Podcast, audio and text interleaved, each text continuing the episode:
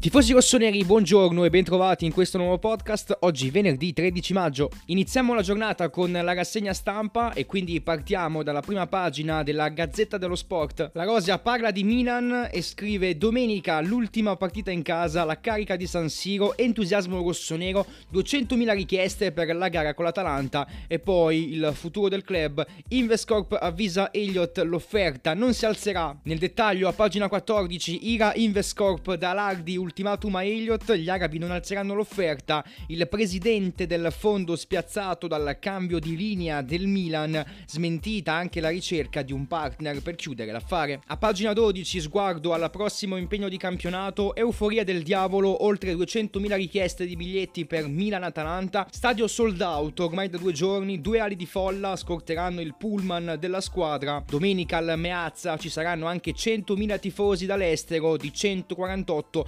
nazionalità diverse. E poi dubbi di formazione. Tonaglie che sì per il match point. Pioli prepara il duo d'assalto. L'azzurro e l'ivoriano guideranno i rossoneri contro la Dea. Insieme hanno segnato 10 gol pesanti. Poi sguardo all'avversario. Riecco Zapata, ma con 5 gol in 6 partite. Ora l'attacco nerazzurro è in mano a Muriel. Passiamo al Corriere dello Sport che a pagina 12 scrive ultimatum al Milan. Dubbi sul finanziamento cala il gelo tra Iliot e Investcorp. Il percorso percorso di cessione al fondo del Medio Oriente è ormai un bivio o si accelera con un rilancio economico oppure tramonta l'affare. A pagina 13 Pioli va veloce, meglio di lui solo Capello, l'allenatore viaggia a una media di 1,96 punti a gara, Don Fabio ha toccato quota 2.2, ma Sacchi è dietro nel dettaglio la classifica a pagina 13. Chiudiamo la rassegna stampa con il tutto sport che a pagina 16 parla di calciomercato e scrive Messias Evraim Diaz riscatto mai più. E poi a pagina 17 Investcorp dà l'ultimatum stanco delle continue voci su altri acquirenti.